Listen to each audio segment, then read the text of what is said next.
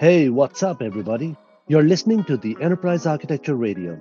If you're thinking about organizational complexity and agility, if you're concerned about operational efficiencies and are thinking of taking it to the next level, if managing innovation is one of your priorities, you've come to the right place. On this podcast, we talk about all of that and more. It's a jungle out there, and we will attempt to navigate this jungle of frameworks, methods, and most importantly, enterprise architecture in practice.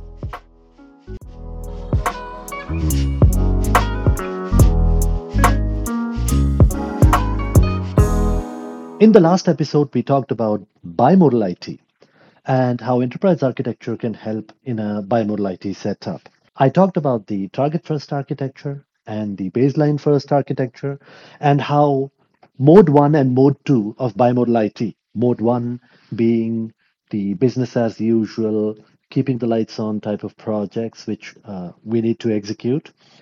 And mode two being the innovation initiatives and the exploratory initiatives that we need to work on. How mode one and mode two can use baseline first architecture and targets first architecture to get their work going. Now, after listening to my podcast, I've received a request to talk about the challenges of bimodal IT and why bimodal IT fails. So this was a Diwali week, and I did not get a lot of time to do a lot of research. So this podcast is going to be off the top of my head based on the experience that I've had with bimodal IT in my career.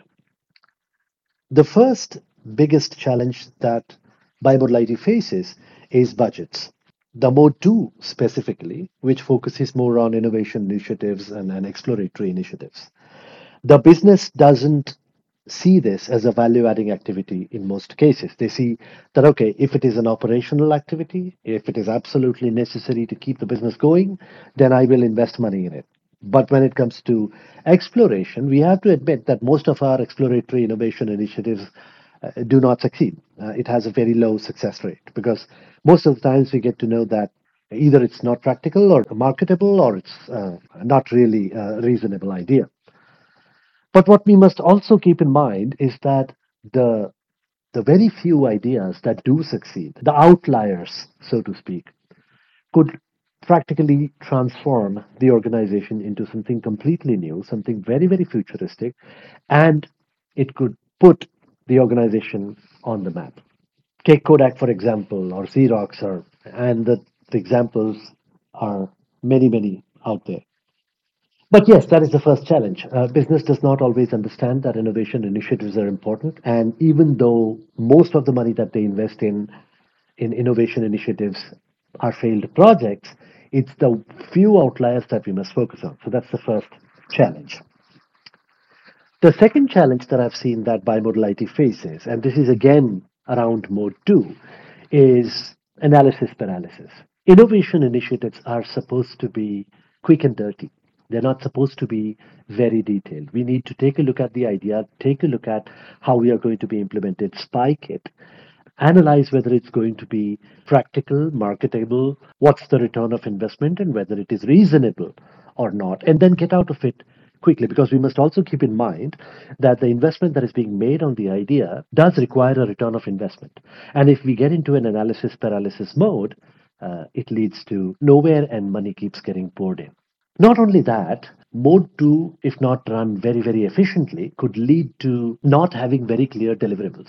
If I give you the example of Thomas Alva Edison, he used to run the Thomas A. Alva Edison, Inc. company, and he had a team of about 80 or so scientists constantly working on innovative ideas. He had thousands of patents in his name, but that only happened because he ran his shop very, very efficiently. The scientists who were working on various inventions and ideas were given a target. They were supposed to come up with X number of patent ideas every month. Sure, many of those patents would fail, but he gave them clear deliverables. He knew exactly what he wanted to do. And that's how we are supposed to run the mode two of bimodal IT.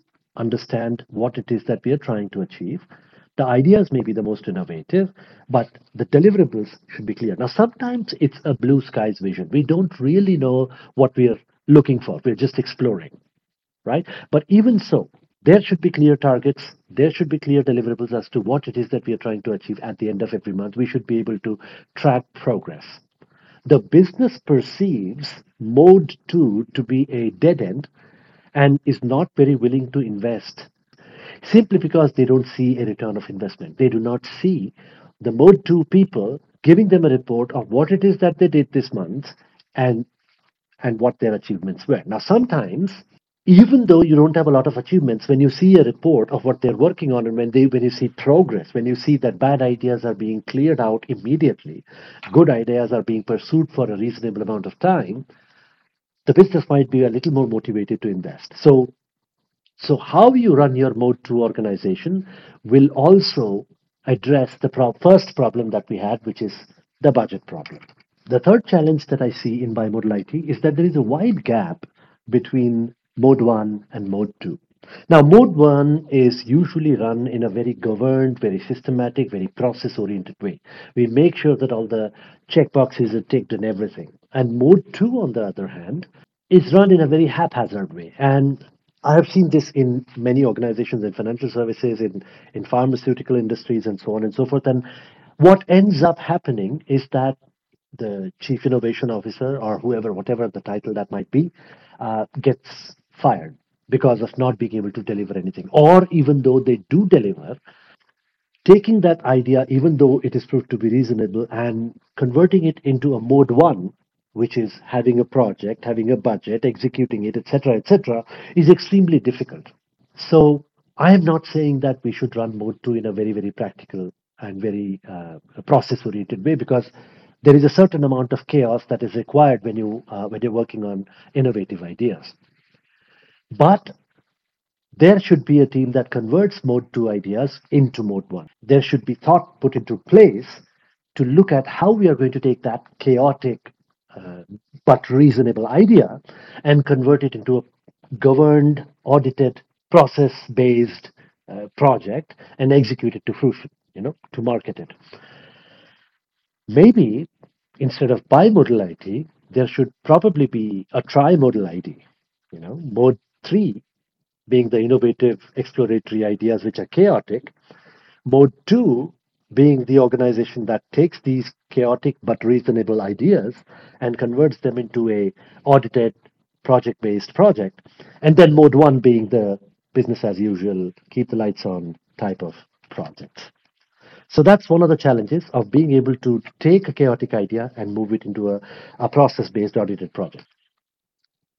I think that's all I can think of today. Now, again, this is the Diwali week, so I've spent most of my time with the family, cleaning up the house, decluttering the house, having a lot of fun with friends and so on and so forth. So I didn't get a lot of time to research, and I'm sorry about that.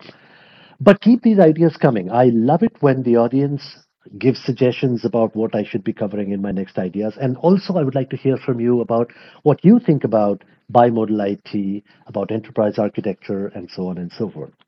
Do write to me. Before I end this episode, I would like to wish you a very happy Diwali. I know Diwali is not celebrated around the world the way it is celebrated in India. And there are some things that I'm not very proud of, like all the crackers that we burst and all the pollution that we create.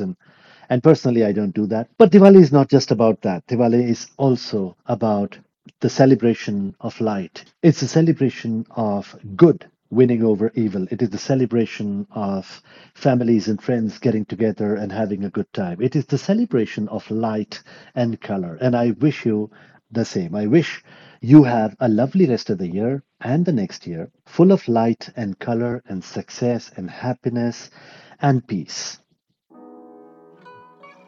That's all I have for you today, folks. I hope you enjoyed the show. More about organizational agility, innovation, and enterprise architecture in the practical world, in the business, right here on the show. But before I end the show, I want you to help me out with this one little thing. Pause the show and share this podcast via WhatsApp or a text message with just one person who might be interested in these topics. It could be anyone, your colleague, your boss, someone in your team. That's all I want. Just one share with one message via text or WhatsApp or what have you. And it would go a long way in supporting us and growing our listener base. Also, please don't forget to follow the podcast. That way, You'll get notified when we publish a new episode. If you want to find out more about us, you can visit us at enterprisearchitectureradio.com. If you have ideas, thoughts, disagreements, please feel free to write to me directly. We also have a Telegram group if you'd like to contribute to the EA discussions or whatever. Just search for Enterprise Architecture Radio on Telegram, or the URL to join the group is https://t.me/enterprisearchitectureradio. While our contact details are there in the show notes, it's very easy to find us really. Just search for Enterprise Architecture Radio anywhere. Instagram, Twitter, LinkedIn, YouTube, Clubhouse, anywhere. And you'll find a way to get in touch with us. Once again, I hope you had fun, and I'll see you in the next one.